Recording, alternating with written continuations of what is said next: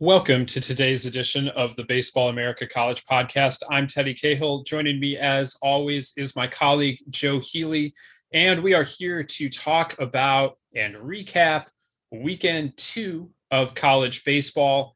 It's a busy weekend around the country in that there were there, there were a lot of of intriguing matchups. There were not there there was just the one game between top 25 opponents, so a little little lighter in terms of headliners, but still a lot of things happened around the country. And this time of year, we're just learning about all of these teams. So any information is uh, is welcome. And uh, we we have a lot to break down here today, including Stanford sweeping through the Round Rock Classic.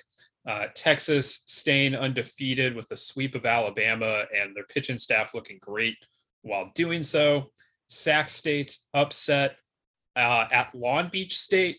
Uh, they enter the top 25, as do the Terps uh, of Maryland. And we're going to talk about all that and more here today on the Baseball America College podcast. Uh, Joe, it was it was a good weekend. Uh, it was a little cold for a lot of people around the country, I am sure, but it was uh, it was a fun weekend of college baseball. Yeah, for sure. Just kind of like we anticipated. There were some some things we anticipated being interesting coming into the weekend turned out to be the case, there were some things we weren't necessarily looking at that ended up being interesting in the end. So the, the weekend always provides as many games as college baseball gives you on any given weekend. You're bound to kind of, you know, work find your way into something. So that that definitely provided, you know, off the field stuff. It was, you're right. It was a, a cold weekend. It was just a tough tough weather weekend. Um, it felt like most of the of the most important stuff got played one way or the other. Uh, most notably, Round Rock was, a, you know, was come hell or high water was going to find a way to get that Stanford Arkansas game rescheduled. So they got that done. But we did see some cancellations around. The other thing this weekend I think was, uh, I don't know, good for is the right word because it certainly complicates the work you and I do, and I think it it confuses the issue a little bit. But this is a big weekend for the transitive property, where you know we'll talk about some of these results and you know we see one result and it makes us kind of question what we thought we knew after the first weekend um, just because you know we, we, we drew one conclusion and now we've uh, that conclusion has been has been perhaps counteracted which is not a problem we really have in april because we understand that from week to week things happen and we at that point have a body of work. But without that type of body of work we are just kind of left drifting in the wind so uh, I I won't uh, jump too much into it because we will talk about the individual results that, that make us question things as, as we go on. But there definitely was, I think that is a unique feature of week two, which is you know jumping to conclusions in week one. It's part of the job as much as I joke about trying not to do it. And then the second week, kind of realizing, oh wait a minute, maybe we didn't have this quite right. And then of course it remains to be seen. One of those two things is probably an overreaction in one direction or the other. And we will water will find its level eventually, but not quite yet. Yeah, no doubt about that. A lot of uh, conflating information, I guess, at, at, this stage of the season. You know, teams vary from week to week, and right now we've just had two weeks.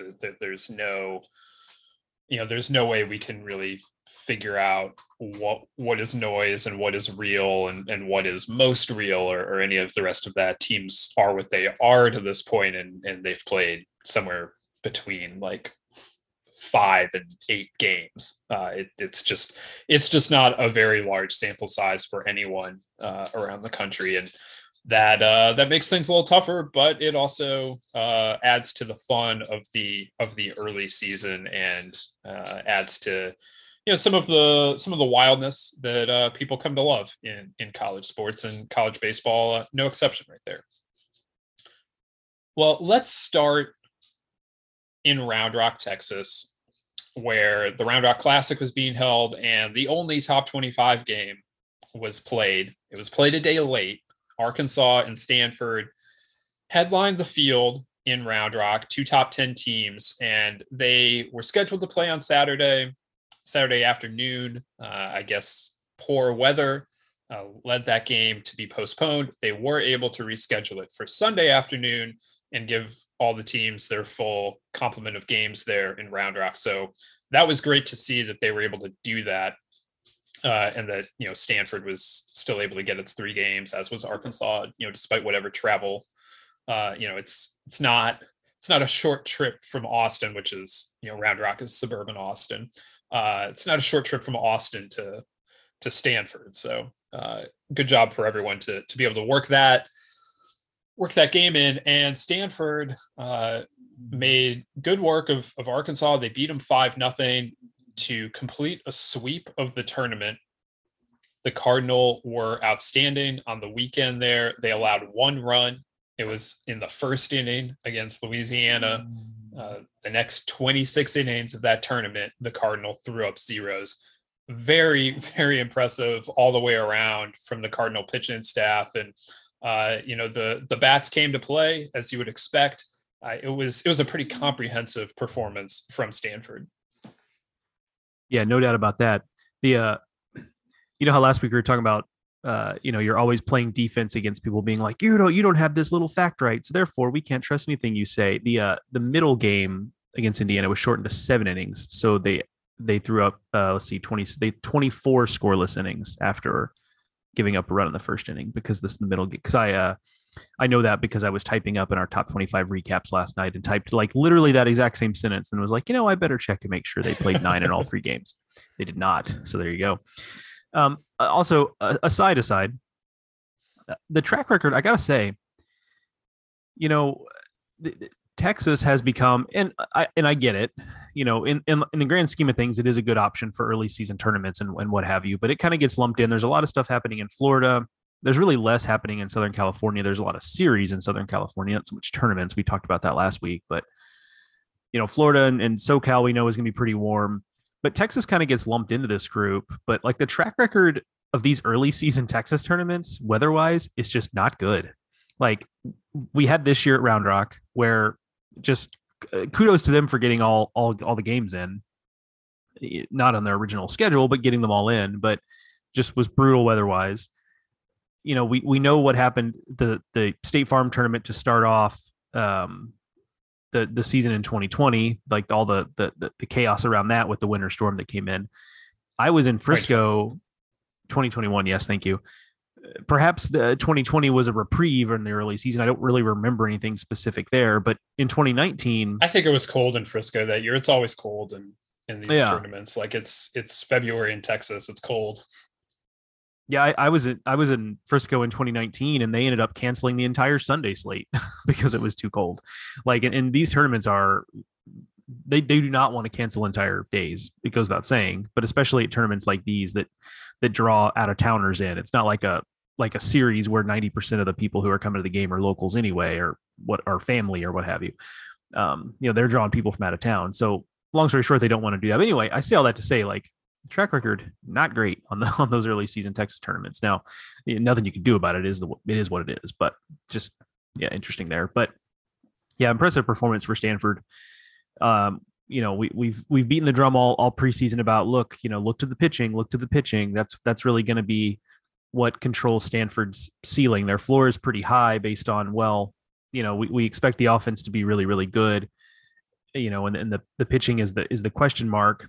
Um, but with what they've shown so far, I, I think I think it stands to reason that the, the ceiling is is really really high uh, for this group. And it's been a mix. It's been, you know, a guy like Alex Williams, you know, as long as he's healthy, continuing what he's done throughout his career when he's been able to get on the mound. It's, you know, younger guys like Drew Dowd or Joey Dixon taking big steps forward. So it's it's really a team effort here. It's not just the young guys taking a step. It's some of the veterans uh, Quinn Matthews was the name I failed to mention there, which is probably the most notable of them because he's the guy who pitched so well in the start against Arkansas.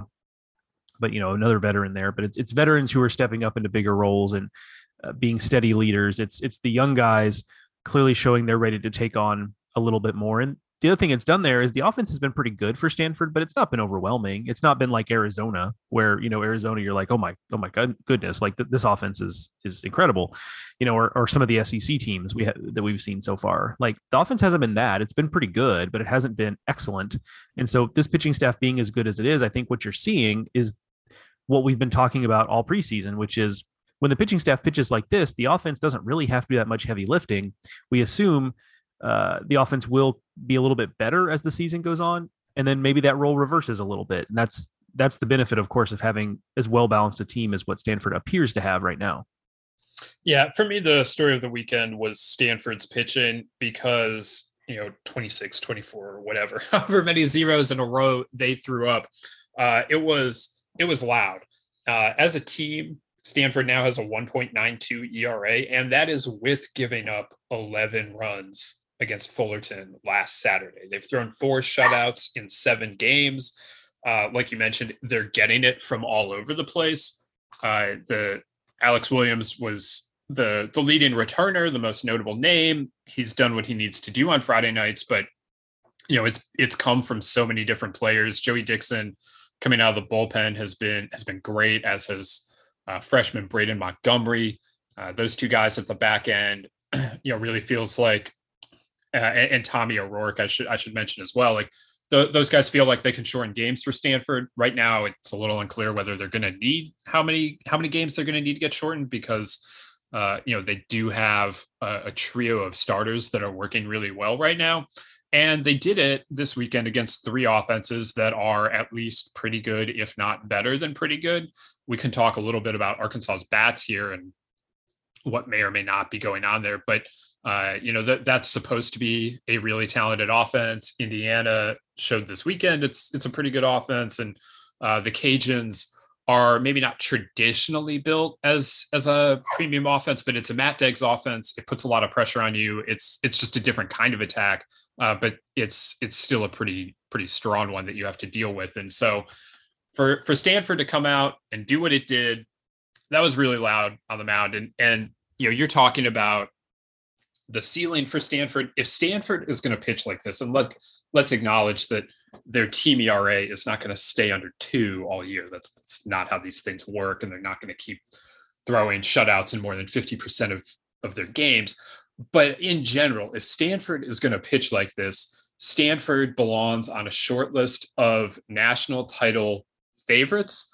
Uh, they are ranked number two in the country right now. I mean, that certainly you know tells you what we think about their ceiling. But I'll say it more explicitly: Stanford pitching like this can go out and win a national title, and it shouldn't be a surprise you know, on any level that you know they are the favorites in the Pac-12 and and and all the rest of that. They they are they have this excellent lineup, and now you're seeing the development of the pitching staff. Yeah, I think that's exactly right. And so I, I won't. Uh, oftentimes, I'll do this thing where I say, "No, I have nothing to add," and then I go on to add like three minutes of of uh, context there. But I think I have nothing to add there. It's it's a team that, that very much could win a national title. They look like that kind of team. And you know, you you alluded to the Arkansas offense, and you know, I think for Arkansas fans, it maybe feels a little too eerily similar to the way last season ended, where you know that the offense was really really good all season, and then you got kind of into the postseason, and it became pretty reliant on can we hit a home run at the exact right moment? And if if they weren't getting that, uh, it felt like they were a little bit stuck in in neutral, and the offense felt a little like that over the weekend. Now, it gives and it takes away, right? I mean, the the last game of the weekend against the Cajuns, they're trailing late and they get a big three run homer from Jalen Battles, and like, ta da, there it is, you know, um, and they bring it home. Um, but right now, it kind of feels like they're in that type of mode, and there are some specific guys who are who are wearing it a little bit. You know, my freshman of the year pick, Peyton Stovall, is is not you know having a very good start to to his career there, and like that's understandable. It's a freshman, I, I get that, but you know that's a guy they were putting in a prominent spot. You know, they were leading him off. You know, um, and so it, it, they are kind of I think mixing and matching a little bit right now, and it's the advantage of being early in the season you still have time to kind of do that stuff but it clearly does look like an offense that that knows it's a little bit stuck and is trying to to make things work and is uh, for lack of a better way of putting it, kind of button mashing right now on the lineup to just try to find the right combinations. Yeah, Arkansas has found a way to make this work. To this point, they're four and two. Um, it's not the loudest four and two that you'll find out there. It's Illinois. That the wins are against Illinois State, Indiana, and Louisiana, and, and those are solid wins. Um, not spectacular, but they are going to need to be better all around. They're going to need to be better on the mound, although that has not been a, a, significant concern yet. It's not like they're giving up a bunch of runs in every game. They just haven't been the the tightest pitching staff. Um, but to, to me right now, that that remains the bigger concern than the offense. I, I think they'll lock it in. I, I trust the talent there. Uh, I, I still would want to see a little bit more from the pitching staff before I, you know, say that they're okay and, and the offense is is the bigger concern right now. But Arkansas just hasn't fully clicked yet. They're still winning games. They're going to be dangerous once they do click, but but in the in the immediate, um, this is this is not quite what th- this is certainly not peak Arkansas, and they still have a couple weeks to to figure it out. Yeah, hundred percent. Like, and to be clear, I you know I um I, am with you. I think that long term the concern is uh more of the pitching staff than it is uh, the offense. Just in in this moment, you know, it, it's kind of funny that the pitching staff has actually been, been doing enough to where if if the offense had really been clicking, um, you know, they'd be in a little bit of a different spot. Um, you know, it wasn't a great weekend for for Hagen Smith in his start, but he looked really good opening weekend. But you know, Connor Noland, um, you know, talk about an up and down career. You know, he, he, there were there were kind of some some talk going through the fall and the preseason that hey, he looks like a different guy. He looks like he's ready to to really be a guy that he's shown flashes of of being and has been in the past, but hasn't been able to consistently be. Well, through a couple weeks, he looks pretty pretty doggone good. And then Jaxon Wiggins against against the Cajuns, it looked like he was maybe in for a bit of a short start there. Um, but he he really did a good job giving them some length. Um, you know, three runs in six innings, which isn't going to blow your socks off. But for a guy who has had a lot of difficulty being the type of pitcher who can prove to be a steady starter, like that's a, a, pretty solid step forward, I would say. So, and they've had some good, you know, Cole Ramage has been really good out of the bullpen. He ended up coming on late in the game against Louisiana to, to shut the door there. Um, so I'm I'm with you generally. You know, the concerns are still more with the pitching staff. If you're looking for signs of positive progress from that unit, I, I think you can certainly find them. Um, but yes, I, the offense will come around. I'm not I'm not too worried about that. It's just uh, that has been what feels like has hung them up a little bit in the early going is just not quite locking in on that side of the ball. Arkansas goes back home this week. They have Nebraska, Omaha midweek, and then Southeastern Louisiana, and then they have Illinois, Chicago the following week um, ahead of SEC play.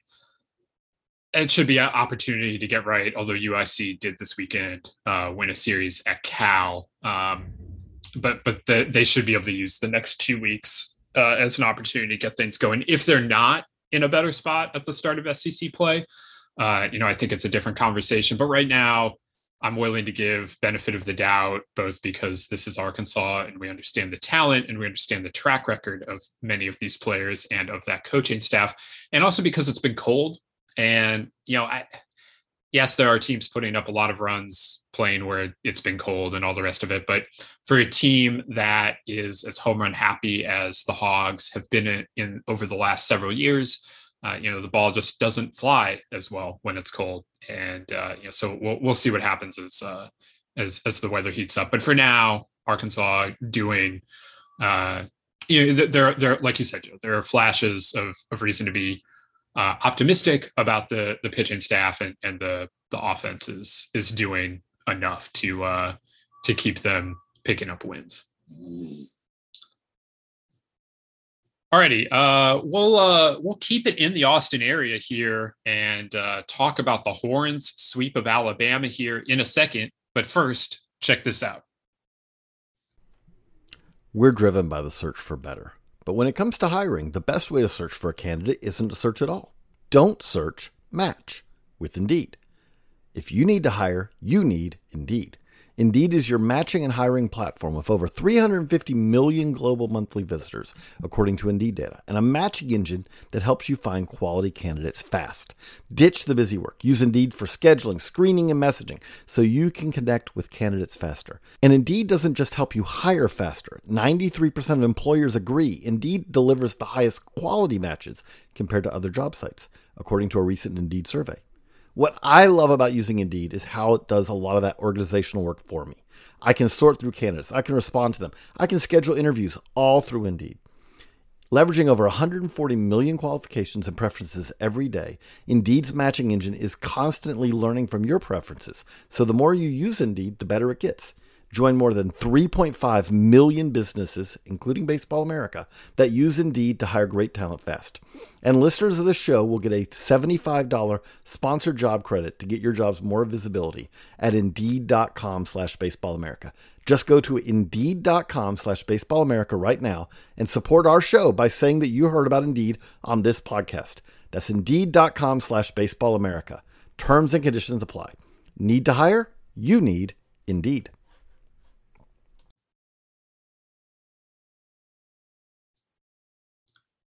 All right, Joe, just about half an hour away from Dell Diamond there in Round Rock, uh, Texas was taking on Alabama at Disch Falk Field in Austin. And the number one Longhorns stayed undefeated with the sweep of Alabama. And, you know, what Stanford did on the mound this weekend was basically what Texas did as well. They did allow one run in 27 innings. They, they actually did play 27 there in Austin. Uh, it came in the sixth inning on Sunday. Uh, Arkansas or Arkansas, Alabama, uh, you know, got it on a solo home run against Tanner Witt. That was the only run they got on the weekend. Texas has also thrown four shutouts in eight games. Just a, a phenomenal start on the mound for for the Longhorns. Unlike Stanford, however, this is kind of what we were expecting from Texas. I we, we talked plenty before the season. I wrote plenty before the season about how Texas was going to be elite at run prevention, and that that has certainly borne itself out here through the first two weeks. Yeah, no doubt. I mean, the, the pitching is the the headline item here, but you know they're also fielding 983 as a team. Like that, that's a number that probably. I mean, I guess it could. I mean, we knew it was going to be probably an elite defensive team as well, but not likely to hold. I mean, that's that's an elite elite number there. Um, so really, yeah, run prevention has, has been the name of the game and, and doing enough offensively, you know, um, and the numbers offensively are actually, you know, I kind of went into it thinking like, you know, the, the, the pitching staff was probably dragging the offense along, but they've, they've had some, some pretty nice things so far. So, um, they've looked. I, the one thing about that is they scored a bunch of runs against Rice. And, yeah, fair. You That's know, I, I don't know. I don't know what to make of where the Texas offense is right now because if you look at some if you just scroll through their stat page, you'll see like, oh, it seems like the offense is doing pretty well. But they scored nine runs this weekend against Alabama. Alabama's a team that came in with questions on the mound. Uh, it looks like I, I, think the Alabama pitching staff looked pretty good this weekend. I watched a fair amount of this series. I, I I'm not terribly concerned about that. Um, and like some of the underlying numbers on the Texas offense don't look as good as you know the peripherals actually are. For instance, Ivan Melendez is hitting like 250, but has like four of his hits are extra base hits, and he's uh, he's drawing a ton of walks. Mitchell Daly has not gotten it going yet, and he was so good as a freshman a year ago. I, I I don't know where the Texas offense is yet. We'll find out a lot more about that this weekend, but I'm not I'm not concerned. But I, I think if you just look at it superficially, um, the Rice series and the fact that they played two midweeks against Corpus Christi is is kind of weighing in there. Yeah, fair enough. To to, to be completely honest, I forgot that that first series had been such so lopsided. So I, I did kind of forget about that part of it, which is also leading to the fact that they've almost, as a team, walked as much as they've struck out, which that certainly will not hold up. But um, but yeah, so yeah, they, they've looked the part of the number one team in the country so far. There's just really not not a whole lot to say there. Um, this is, ex- I mean, this is truly exactly what we thought we'd see from them, right? I mean, that the pitching is overwhelming. They're fielding the ball at an elite rate. The offense is doing enough. Um, so they've just they've lived up to that expectation. And I I came into the weekend. You mentioned you know Alabama's pitching. You think being pretty good. I mean, I, I'm with you. I mean, would it have been nice for for Alabama's sake to get a win in this series? Like, absolutely. But like I said before the weekend, I think it was more about how do you stack up and and you know clearly the offense had problems, but like that's going to happen to a lot of teams that play Texas. And, and I think if you're Alabama, you come away thinking, ah, gosh, you know we were we were like one swing of the bat away from really being in this thing. Um, you know, one swing of the bat in, in each of those games, except maybe Sunday, um, for, for from really being in those games. And there's you know that's that's that's not gonna really you know they would probably tell me there's no moral victories there but i don't know. Like for a for a program that's really trying to climb uphill we've talked about this ad nauseum just how hard the climb is when you're when you're a team that's down in the sec as alabama was when when brad bohannon took over. Like it is that climb back up is just so so difficult. It's not as easy as maybe you know Tennessee made it look. You know, the last couple of years with, with Tony Vitello, like generally speaking, it's not that easy to do, and I think we're seeing how how much friction there can be in that process. But I think they acquitted themselves nicely, and I, I you know, it leaves me thinking positive things about their ability to compete come SEC play.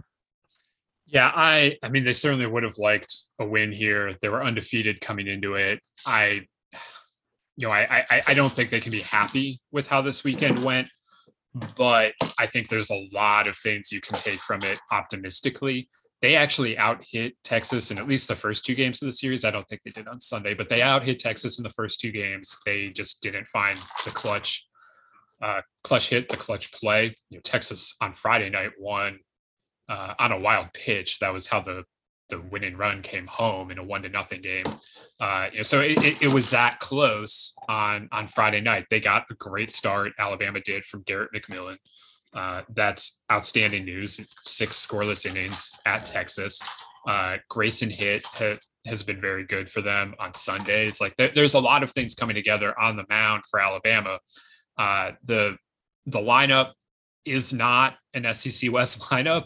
Like it, it's not Arkansas, it's not Ole Miss, it's not LSU. Uh, but I, I, think that it's good enough, and you know they'll keep growing into it. And, and this weekend was was big for them in terms of experience and seeing what they saw from Texas because.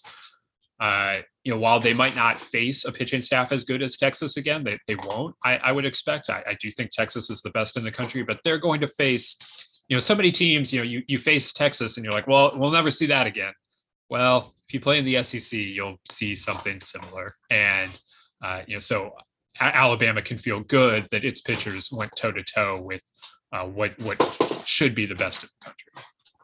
Yeah, that is kind of uh, funny is not the right word. Certainly, Alabama would not use the word funny, but it is interesting that because that's that's a really good point. Is that if you if you want to look at the if you really want to look at the negative side of this, and I would urge you to not, that's just not a very good outlook on life, I feel like. But, you know, if you really wanted to look at the negative side of this, you could also look at it as like, well, Texas's pitching is the best in the country, but like if you made a list of the top 10, there's going to be a whole bunch of other teams Alabama's going to see that are going to fall in that top 10. So, um, you know, that's the flip side of that. So, you know, they, they will have to be a little more competitive at the plate as time goes on. But you know what? For for a second weekend of the season, showing against the best team in the country, like that, that's uh, you know, I think we can take away that you know what they're they're at least going to have a have a chance to uh to do some things.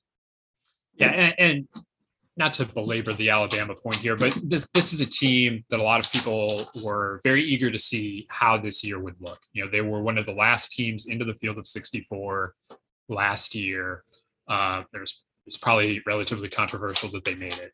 Um, and now, how are they going to follow up on that? They lost a fair amount of talent to pro ball.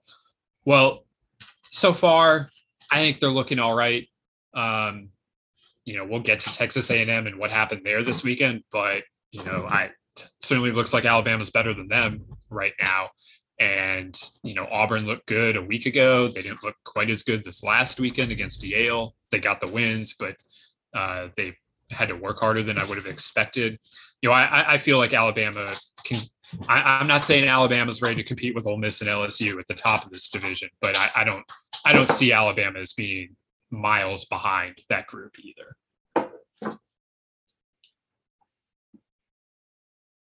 Alrighty, let's uh, let's keep it moving here. Let's head out west, Joe.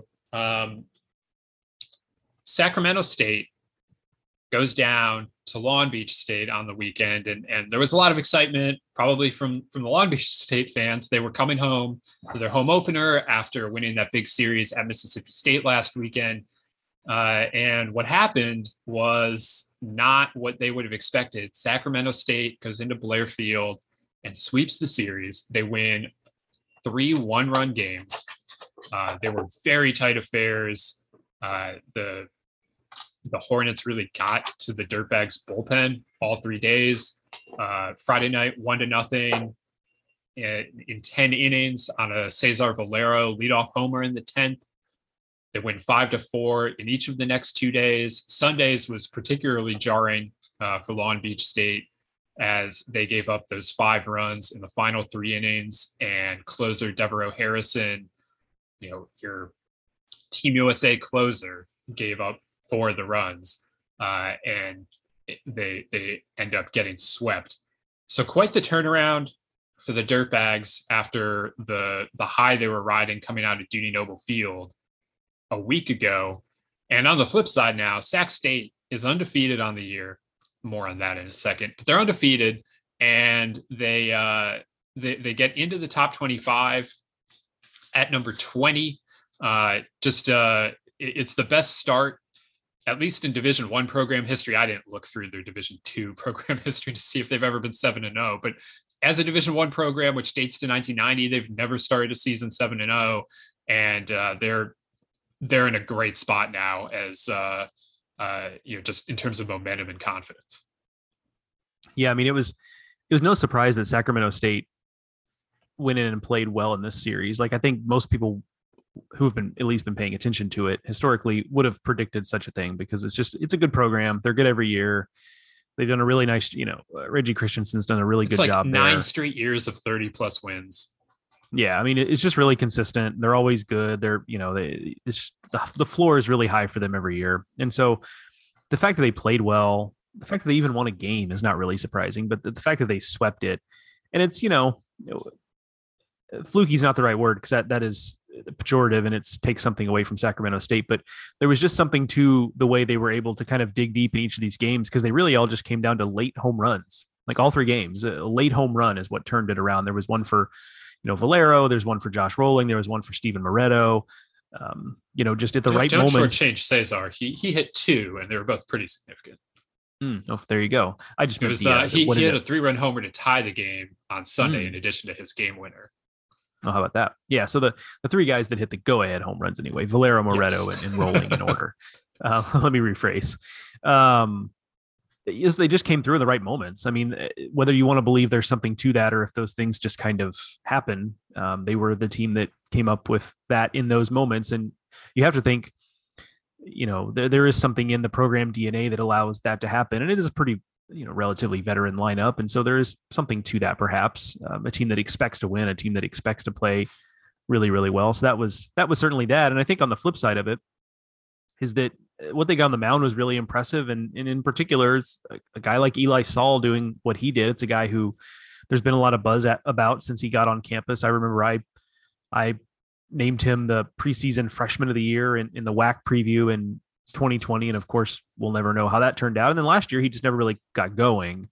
Uh, the stuff is really good, um, and he, you know, pitched really well this weekend. He he was far from alone though in, in that group. Um, you know, it was a just really solid pitching performance all around for Sacramento State, and it it leads me to the idea that you know I think this weekend we saw a little more of the Long Beach that we saw on Friday and Sunday of the Mississippi State series than the one we saw on Saturday, which really kind of rolled up on Mississippi State and allowed things to snowball when they scored 13 runs. And this is where I start to talk about the transitive property a little bit, where then you look at Mississippi State in, in a series we, we won't really talk about here, but they had kind of a similar thing happen to them in the Friday game at Northern Kentucky, where they just couldn't keep Northern Kentucky from scoring. I mean, Northern Kentucky scored in like five different half innings. It wasn't like one big inning where things got away on one pitcher.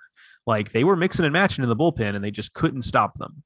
And so that's where you can kind of use the transitive property to say like, okay, maybe maybe this is what's actually happening here. We don't know. We'll have to see. But I did find it interesting that that kind of similar thing that Long Beach did in the one game where they scored a bunch of runs opening weekend also happened to Mississippi State again last weekend against a, a far lesser opponent than Long Beach. Uh, the bats just weren't necessarily there for Long Beach. They had a, a handful of big innings, but there were just a lot of zeros throughout the entire weekend. Yeah, Long Beach uh, definitely scuffled at the plate and you know a lot should be made of Sac State's pitchers. Uh, I don't know exactly where Eli Saul is going to land in the draft, but I know I you have to feel like he caught some people's attention on Friday night. He's a guy that has been on scouts' radars. Uh, but anyone that was there to see Luis Ramirez, and I'm sure there were plenty of eyes on that uh, because of what he had done the week before against Landon Sims. And by the way, Luis Ramirez still has yet to give up a run this season and has given up like three hits or something on the year. Uh, very, very impressive himself. But Saul went toe to toe with him, seven and two scoreless uh, before you know yielding to the bullpen. Colin Hunter freshman, threw a no hitter last week against Northern Illinois. He gave up some runs uh, uh, in in the Sunday game. He gave up the four runs. It was all in one inning, but you know there was some infield hits in that inning, just kind of some not fluky stuff necessarily, but just you know it, it wasn't like they were scorching the ball against him. But then he settled down and was able to get through six. And Reggie Christiansen told me that that was really the key to that game that they don't they don't sweep if Colin Hunter, a freshman, isn't able to you know settle himself, re-engage, and then throw up a bunch of zeros to get them through six innings. They at that point the Hornets were getting you know they didn't have the bullpen to manage a, a full a full bullpen day there. Uh, so that could have gone away from them. It didn't, and uh, that's a credit to to a freshman and, and and to the the rest of the Hornets that you know they got down in that game and they didn't care. Um, you know they already had a series win; they didn't care. So I I think it says a lot about Sac State here. Um, and you know we'll, we'll see where they go from here. Now, Joe, I asked you this question yesterday offline. Um, the WAC this year has a new look. They brought in those teams from Texas, uh, Abilene Christian, Sam Houston, um, Stephen F. Austin, and Tarleton. Is that is that the four teams that brought Tarleton in? was already there. Did you say Lamar? Uh, I did not say Lamar. I knew there was a yeah. fourth Texas team. So th- those yeah, teams Tarleton all come in, and, and, so you add that to to the group. Um, Sam Houston kind of mixed bag to start the season, but we know what they're capable of. They they beat Nebraska and then lost, got swept by Dallas Baptist this weekend. Um, you know, Grand Canyon and has has played well to this point, and Cal Baptist has played well. They can't go to the postseason, but they can help your RPI. I don't know, like Sac State having this on the on the resume now. Can't you know Sam Houston having Nebraska on the resume? Um, you know, Grand Canyon's going to pick off some high quality wins. They beat Arizona midweek. They, uh, you know, grabbed one game at Irvine this weekend. They're going to keep doing stuff like that. Do you think we can talk about the two bid WAC at some point this season, or is all that happened this weekend? Uh, you know, Sac State raised its profile. We poked some holes in Long Beach State, and this is a good thing to keep in mind if you see Sac State in your regional. But this is still you know kind of WAC tournament or bust for for the Hornets. Yeah, I would love for it to be the I would love for it to be the optimistic look of maybe this ends up being a two bid conference. I just I don't know that the current configuration of the league is going to really be conducive to that. Now, what they need, what Sac State really needs, is for Grand Canyon, which is now sitting at three and four, but to your point, has has picked off Arizona. They won a game against a, a, Nevada team to start the season that, that we think is pretty good. They picked off a game on the road against Irvine, and look, and we're right in those other two games in the series. What what Sac State really needs is Grand Canyon to be as good as they've been the last few years and really help them out maybe and pick off some more of these games, which Grand Canyon has against again Arizona, Oregon State, Arizona State. We'll see how good they end up being, but Texas Tech. Stanford. Um, there's a lot of opportunity on this Grand Canyon schedule. And if Sac State's going to get in that mix, they're going to need it from them because I say all that to say the WAC is going two divisions. For those listeners who don't know, basically all of the Texas teams are in one division, everyone else is in the other division. And so basically they're in a division, they being Sac State, are in a division with most of the teams that were in the league last year. Now, Northern Colorado has left the league. So that is one team that really struggled just in general, but also from an RPI perspective. But you're still looking at they're going to play games against here. I'm going to, I'm to do some counting, which makes for good audio. One, two, three, four teams they're going to play whose RPIs were above 200, um, which is not helpful. Um, so that obviously creates a lot of landmines on their schedule. Now they do get two series against Grand Canyon, which is why I emphasize the Grand Canyon part of this, but they're they're not going to play Sam Houston. And Lamar is off to a, a reasonably reasonably nice start, and they're going to get some midweek opportunities against good teams, but they don't play them. Um, so the way it's been kind of triaged is creating a situation where you're not going to get those good cross pollinated matchups. And look, you might not have anyway, just because the league is so big, you can't play everyone every year. So even if they'd crossed the divisions to play during the regular season more, there was no guarantee of who you'd end up getting to play. But as it is, Sac State's going to miss out on some of the better opponents, and I think they're going to be overrepresented among the worst teams in the WAC, unfortunately. So I just have a hard time seeing it being in the cards. That being said, if we do see some improvement from some of these programs in the WAC, I I do think it can get there. I mean, we've we've seen Cal Baptist and Grand Canyon and Sac State be so consistent, and we know what Sam Houston's capable of. And I think there's some upside potential with with Tarleton. I think that team could be um, an Abilene Christian. You know, I think those teams have some upside potential there, especially being that they're in a, a pretty decent recruiting area. I just don't think for 2022 it's it's going to be quite in the cards. But I'd, I'd love to be wrong about that as a guy who who likes seeing team uh, leagues rise up to be two bid conferences. But I, I just I'm not sure I'd bet on it. I mentioned that Sac State was undefeated, and we get back to that. So, Sac State is undefeated. You'll see there, there has been some chatter online that, like, hey, they lost to NAIA British Columbia on Tuesday. And they did. They lost four to three and seven innings to NAIA British Columbia. You will not see any reference to that on Sac State's schedule page. Uh, it is just an exhibition game. Um, and like look you can think of that however you want to think of it. Like they played they kept score you know normal players for sac state played although it clearly you know if you do look at a box score uh, which british columbia has like you know it, it, it's clear what what is happening there. Uh, but it was a seven inning game first of all and then second of all it is irrelevant towards rpi like when when the ncaa selection committee goes and looks at that uh, they eliminate all non-division one games from your like those don't count into RPI. So I'm going to count Sac State as undefeated if you want to throw in the fact that they lost an exhibition game to NAIA British Columbia on Tuesday night. Like, uh, you know, that's fair, but it's not it's not really representative of what happened.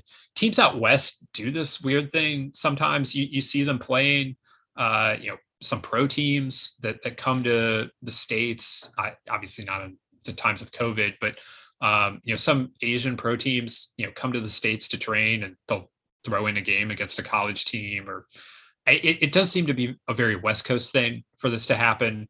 Uh, but that is uh, that is a thing that happened uh, in, in Sac State's week. Shout out to NC Dinos. Yes, that, that is the primary uh, team that, that comes over, but they're not, it's not exclusively the NC Dinos. Um, Joe, you mentioned Mississippi State losing to Northern Kentucky on Friday. Uh, briefly on that, man, I don't know what to think. The Norse uh, were blown out opening weekend at East Tennessee State. Then they go in and they beat Landon Sims on Friday night. And it wasn't even the way that Long Beach State beat Landon Sims and like I'm using air quotes like yeah okay they they got the run against Landon Sims uh, and and he took the L officially. Uh, I know NKU really got to Sims a little bit more. Um, and they go on to win seven to six. And Mississippi State came back and won the series, and, and that's all well and good. But NKU is a team again that got blown out by East Tennessee State on opening weekend. Did not look good doing it, from my understanding and they you know go out th- this year they're they have a new coach. They lost their best player as a transfer to oklahoma state and they were picked preseason to finish fifth in the horizon league. I don't want to overblow one loss uh, these things happen but you know here we are early in the season. It's what we do and mississippi state losing on a friday to a team like that just you know it, it's it's going to stand out a little bit more yeah, it was jarring. Uh, you know, just um, yeah, just a, a, weird combination of of the of the teams there, where it's you know Northern Kentucky, which I think everyone kind of understands is you know a program that's um, struggled in its transition to D- Division One. It hasn't been Division One that long, and just yeah, just the, the fact that it was that program beating Mississippi State at home, and I think it's at this point clear that Mississippi State's come out a little bit flat. Um, now they they've fought kind of fought through it I think, to a certain degree.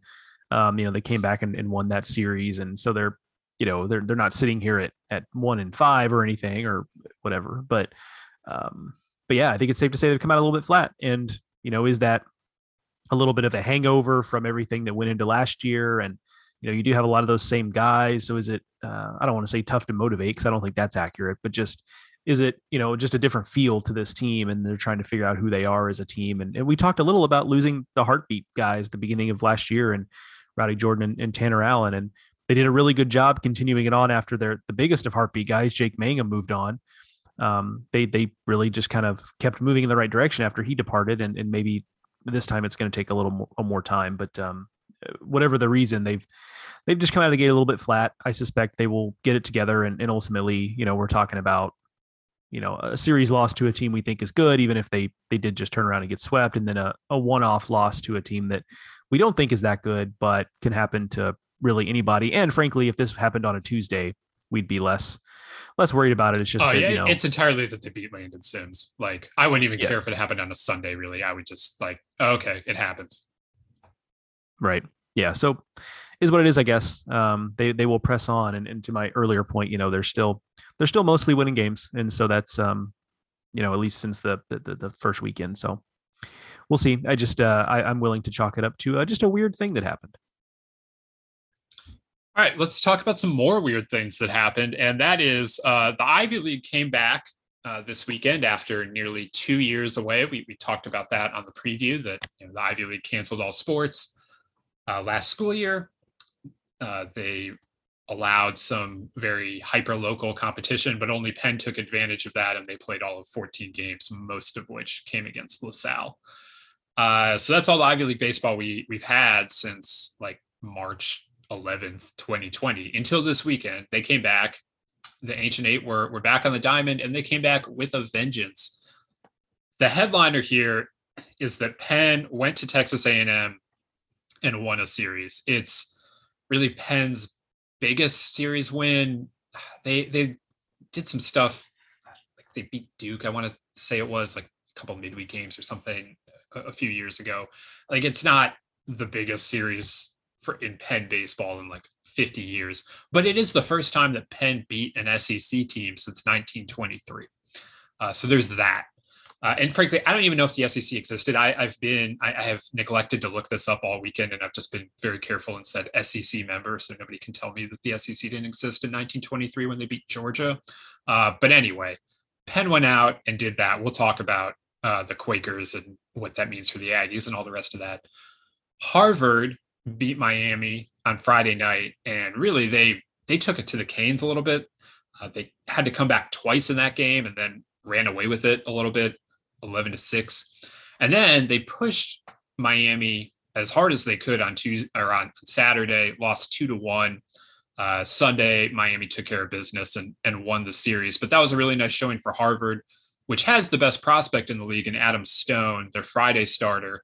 Uh, he was good, not great um, that like he's not the reason why they won the game necessarily. So you know that's even better news for for Harvard that they were able to to do it uh, with a you know not not Adam Stone at, at, his very best, which you wouldn't expect on on opening day.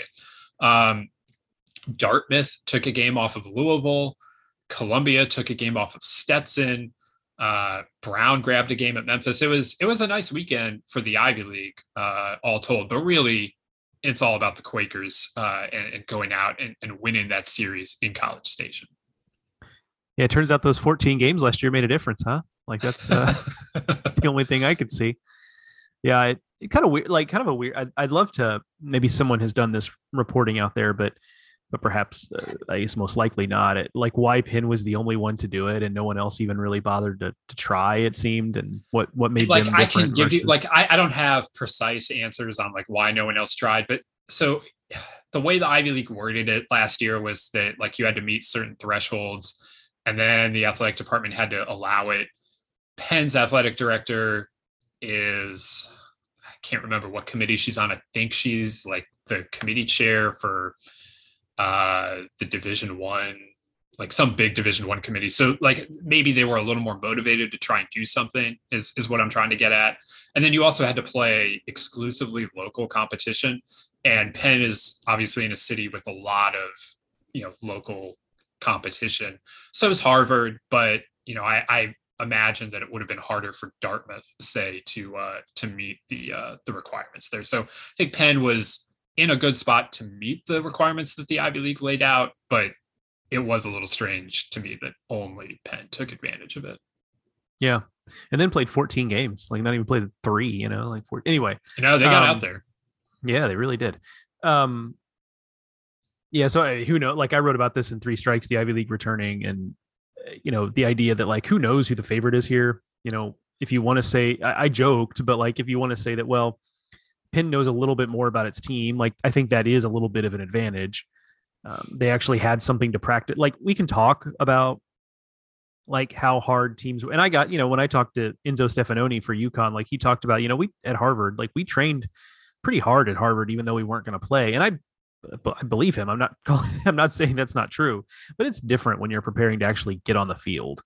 Um, so I do think there is a little bit of an advantage there for Penn, but you know, Harvard won the auto bid in 2019. Like Yale is typically one of the better programs in the conference, and they've got a little bit of a sentimental favorite thing about them with their coach retiring. But who know, like who knows what to to think about this conference this year? But certainly, uh, and and by the way, you you mentioned all that. Like I don't think that has we've been dissuaded from that in any way by what we saw this past weekend, where you know the teams acquitted themselves as as well as they did. You know, Penn was the one that actually got the the series win, but you know, is it more impressive that Harvard stuck with Miami all weekend? Maybe, you know, given the quality of opponent there, because to move forward on the the discussion about A and M and Penn is that, you know, I think we knew going into it that A and M was in a bit of a uh, to put it lightly was in a bit of a transition year. They went hard into the portal, I think, as an attempt to kind of just really spin up and be competitive in year one and, and give it their best shot to be as competitive as possible in 2022 with the idea that 2023 would actually start the the big turnover of the roster. Um, and so who knows what that's going to look like, but certainly a series loss to to Penn um, is is not necessarily exactly what they were looking for. I don't know. We'll have to see. Like I still some of the things I've seen, like Micah, you know, Micah Dallas has been pretty good from them. He's one of their the incoming transfers. Like Jack Moss has been good. Troy Claunch has been good. Dylan Rock is hitting the ball pretty well. So like it seems to have worked. Um, it's just that I don't think there was enough depth there when they got there to really uh, create a situation where this team was going to be any more competitive than it is. Although it was clear with some of the the ways in, I mean, A and M wanted this series. Um, you know, you pointed out to me, I, I was not aware at the time. You pointed out to me that you know they used a reliever in Joseph Menefee in both ends of a double header yesterday and like you, you don't in do that in February. Unless, yeah, like, you don't do that unless you really want that series. Like they they wanted it, and like I'm not saying they they shouldn't want it, but you just you just don't see that kind of thing in February. So um, it strikes me that this is a program really really scratching and clawing to try to figure out where they are and who they are. Yeah, I, I think the way in which they lost this series is pretty rough. Um, they lose on Friday two to one then Saturday gets postponed into a Sunday doubleheader. So they just sit with that for a day. And I'm, I'm sure that was a load of fun for the Aggies. Uh, and then they go out and they win the first game. And, you know, if they, they just, and then they get a lead in the second game. And if they just close that out, we're probably not talking about this, like, certainly not this long. We probably just note that, hey, like, Harvard won on Friday and Penn won on Friday. And isn't that cool? We're so glad the Ivy League's back and we're moving on now. But they didn't. They couldn't hold a lead. Um, Penn scored, I think it was five runs in the ninth inning to uh, flip a 5 3 deficit into an 8 5 lead. And then they closed out the game in the, in the bottom half. And it was like the, one of the last things going on Sunday night because it was a doubleheader. Uh, and it, it was just like a rough way to finish what must have just been a, a, rough weekend all the way around. Cold weekend in College Station, and uh, here you are, you know, on the wrong end of uh, of a series against an Ivy League team. Uh, I don't know, like, I don't know what the series is going to mean long run for A and M's hopes this year. Ivy League teams are not in the business of finishing in the top 100 of RPI. Um, so it's not going to do anything positive for A&M from that standpoint. Making regionals this year was always going to be a bit of an uphill battle, and it always was going to be more about what happened in the SEC than anything else uh, for Texas A&M. If Penn does not produce in terms of RPI, and again, there's not a whole lot of history of Ivy League teams doing that, uh, then A and M is going to have lost some of the uh, you know margin for error that exists for SEC teams, and you know that that's a tough place to be. But right now, I mean, I, I think that they're just you know trying to figure out what they've got on the mound, and you know that that's that's probably the the primary question right now for the Aggies. Yeah, I mean it's they're not going to have a lot of. I mean, they've got a decent tournament this weekend in, in Frisco with Washington State and Iowa and, and Wichita State, and like some of that'll be pre- like certainly there's not nothing there is bad in terms of if they take losses, but then they've got a series with Santa Clara. So really, it just comes down to like how ready can they possibly get themselves for SEC play once that comes around? And then when push comes to shove, can you win? Can you shoot for and win 15 SEC games? Like it feels like that's really what it's going to come to. Because if they do that, their number is going to be pretty close. And like maybe the right. Penn series does end up being a little bit of a, a, a some a, something of a tiebreaker there, but that's what it's going to. Be. You know, it, what it does though, I think, is it says you have to be you have to be a 15 win SEC team because you know we've seen teams get in with 13. You know, Alabama got in with 12 last year. They didn't play 30. They played 29. Um, they picked up some wins in the SEC tournament.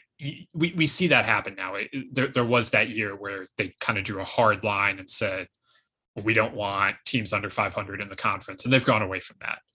But you know those SEC teams, you know LSU and Alabama last year with 12 and 13 SEC wins had top 30 RPIs, and you know say what I said plenty about what RPI did and didn't mean last year, but A&M's going to struggle to produce that kind of RPI number this year if they don't put up a whole bunch of SEC wins. At which point it won't be an issue. So I, yeah, that, that's what I mean by removing margin of error. They're they're really pushing themselves to now be a 500 SEC team.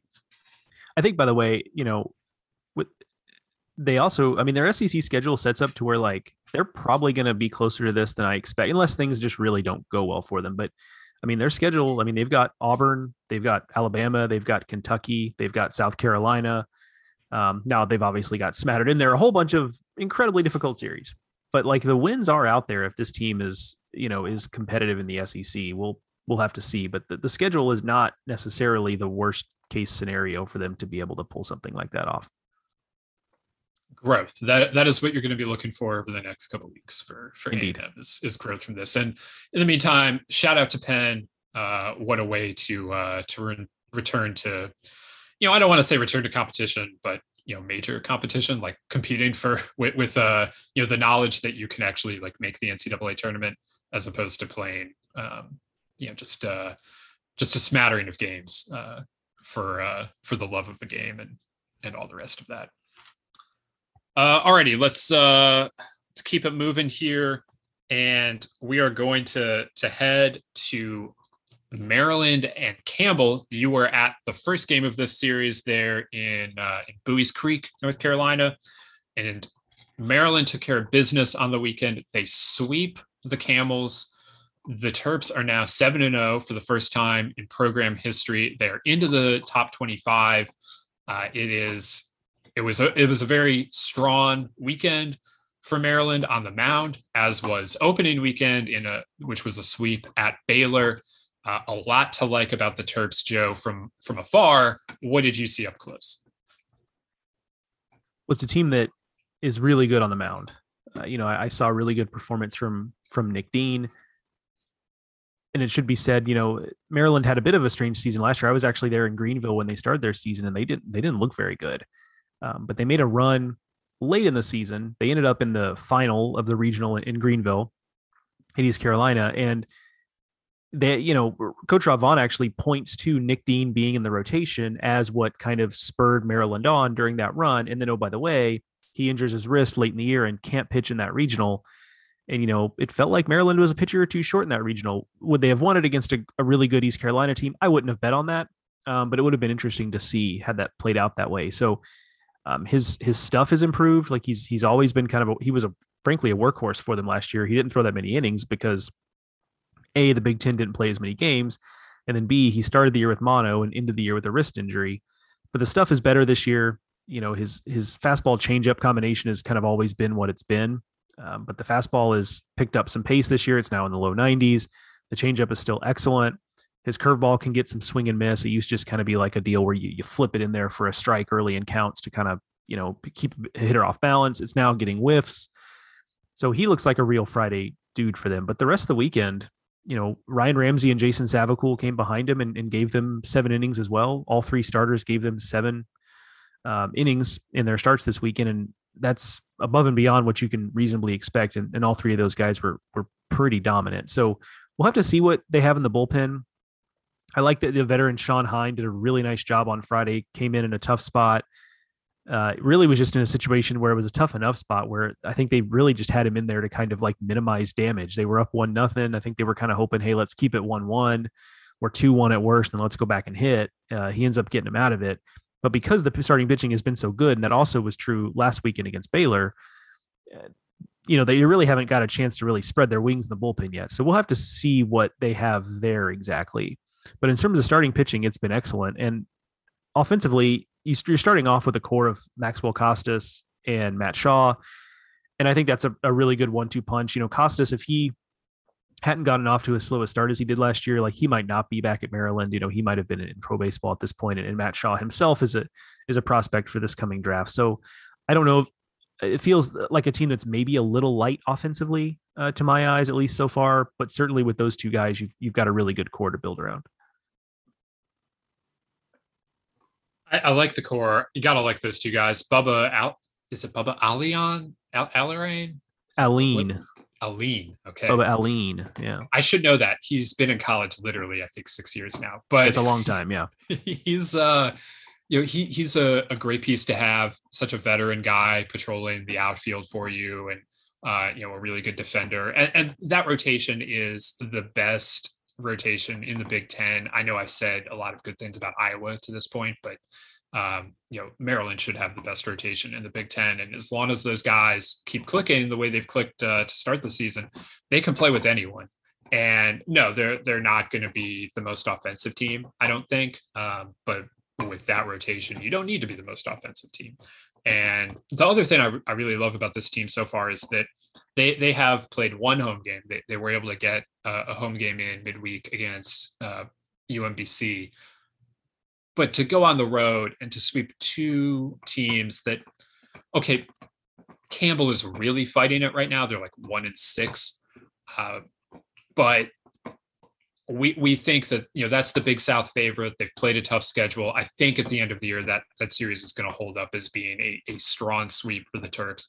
And Baylor, I you know we had Steve Rodriguez on the podcast. We talked about how interesting Baylor was to us this year. After that opening weekend uh, against Maryland, I was a little concerned, but all Baylor did in response was go out and win a series against Duke. Now, it remains to be seen what Duke is this year, but that you know Duke is uh, as somebody said in basketball once, certainly Duke is Duke. And in baseball, that used to mean the bottom of the ACC, but that's not what that means anymore. Uh, you know, I, I, think that's a regional team that that Baylor just took care of. So all of that is to say that I think Baylor is still a solid team, and that for Maryland to go out and get two solid sweeps on the road to start the year, uh, that that sounds pretty loud to me.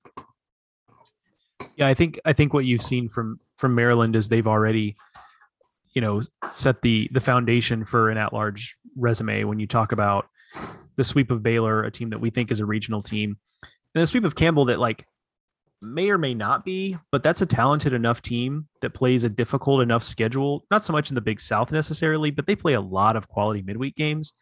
That even if Campbell doesn't end up with the type of resume or, or uh, record that we think uh, um, that we thought they could have coming into the season, like that's still going to be a team that's not really going to hurt you there. So they've got that going for them. They also this weekend have games against Michigan, Indiana State, and East Carolina as part of the Keith LeClair Classic in Greenville. And then, of course, you know, well, and then a, a road series against Dallas Baptist coming up in March, and then, of course, the, the Big Ten schedule moving on from there. So um, if you're Maryland, you're you're really sitting pretty. Now you, you have to follow through and you have to you have to do it. But they have done the work so far to set themselves up to be an at-large team if they don't, of course, get the the automatic bid here. And you mentioned it, Campbell still being the Big South favorite. I think that's still true.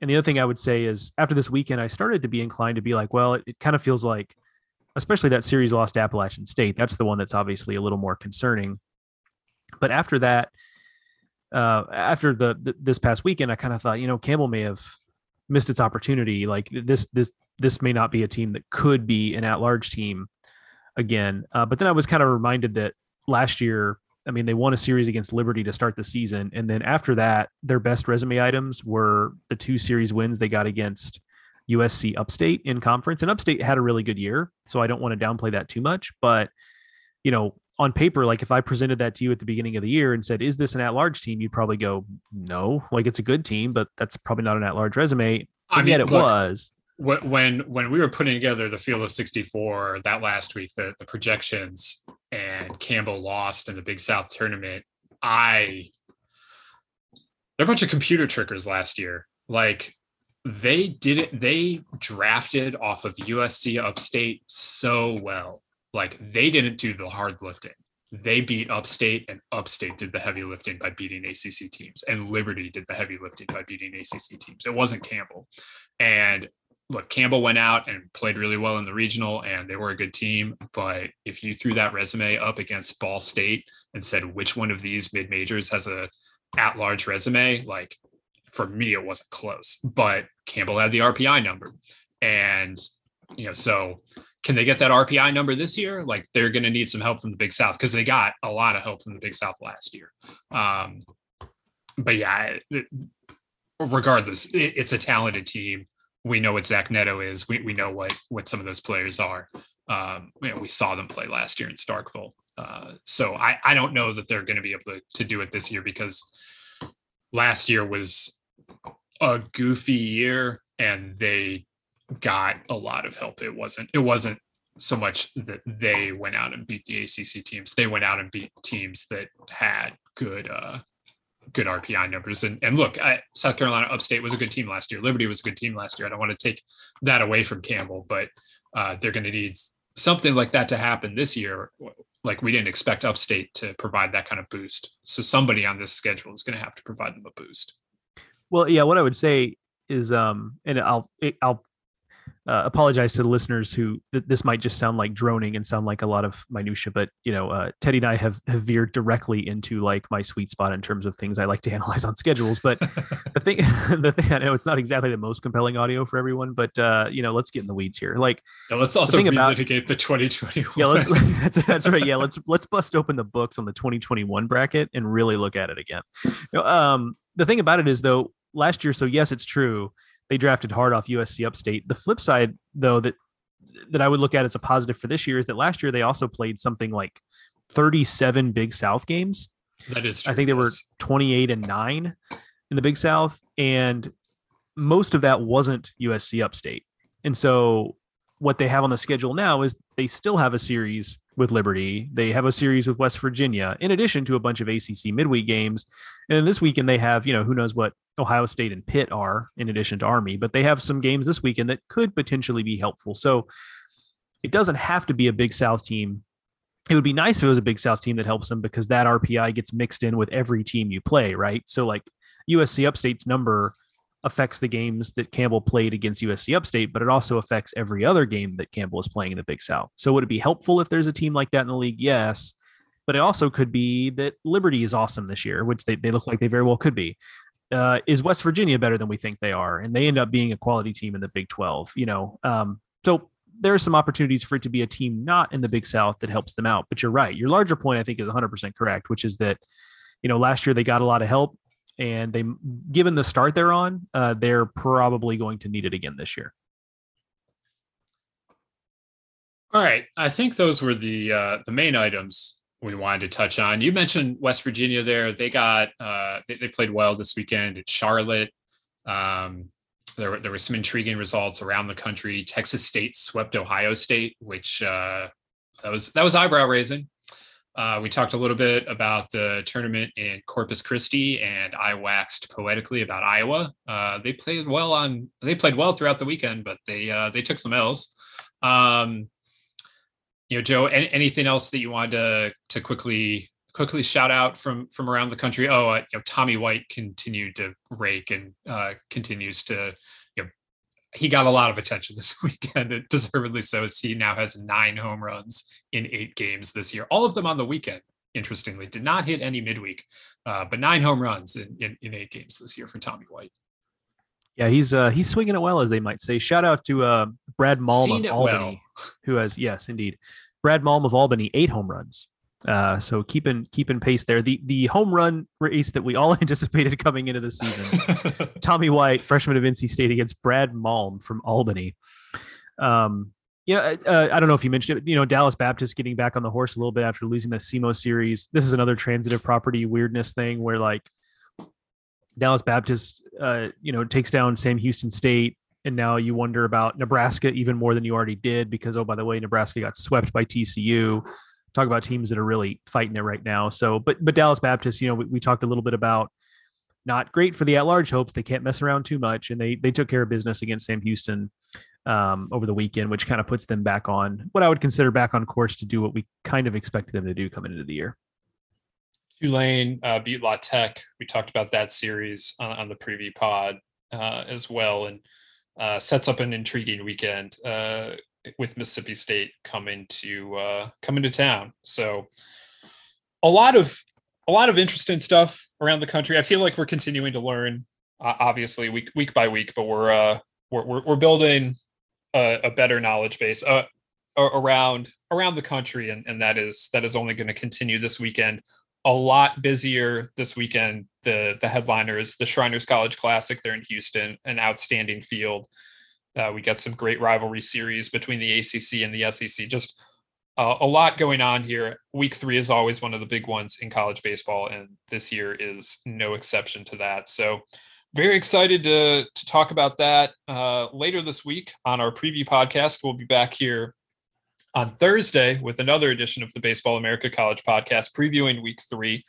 So make sure you're subscribed to the Baseball America podcast on your favorite podcasting app, be that Apple Podcast, Stitcher, Spotify, wherever you find your podcasts, you can find us. Please hit follow, subscribe, whatever the nomenclature is uh, on that app, and we'll we'll pop straight into your phone there twice a week, Mondays and Thursdays.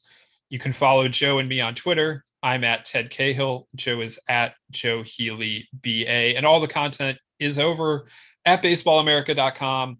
Uh, you can read the the top 25 with the the capsules uh, that Joe writes about the results from the weekend. You can read off the bat where this week I I have a dozen thoughts. Um, if you if you need more thoughts from me, I've got a dozen of them about uh, the weekend uh, and the action around the country, and there will be more to follow throughout the week. All right, uh, I am going to honor Penn baseball by uh, going to Wawa for lunch. Um, that's uh, that was a promise I made on Twitter when they were if they could close out the series, I would I would get Wawa for lunch on on Monday. So we're uh, we're gonna go do that right now. For Joe, I'm Teddy. Thank you for listening.